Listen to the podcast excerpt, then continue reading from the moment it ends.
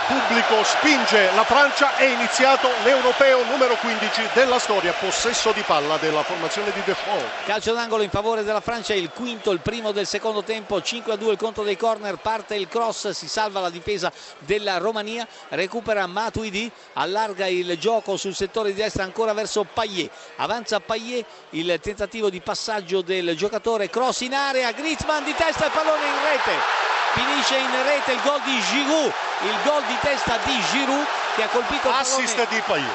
che ha colpito il pallone eh, in pratica eh, con la nuca e ha battuto il eh, portiere Tatarusano. Attenzione ancora alla difesa francese un po' a disagio un po' in difficoltà un rimpallo un rilancio finisce a terra reclamano il penalty e c'è il calcio di rigore.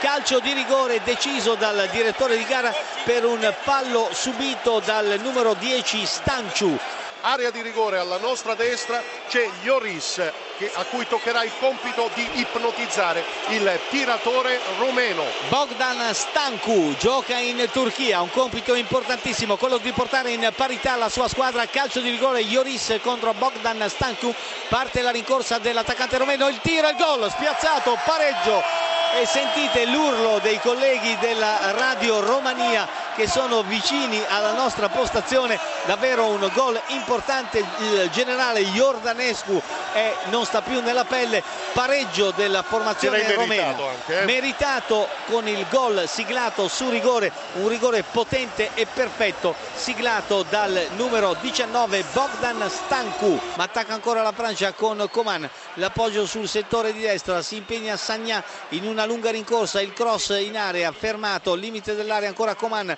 tentativo di dribbling del giocatore del Bayern Monaco ancora al limite dell'area il tiro il gol. È un gol strepitoso quello segnato dal numero 8 Payet. Palla sotto l'incrocio dei pali gol fantastico siglato da Payet su assistenza di Coman Beh, una standing ovation meritatissima per Payet. Francia batte Romania 2 a 1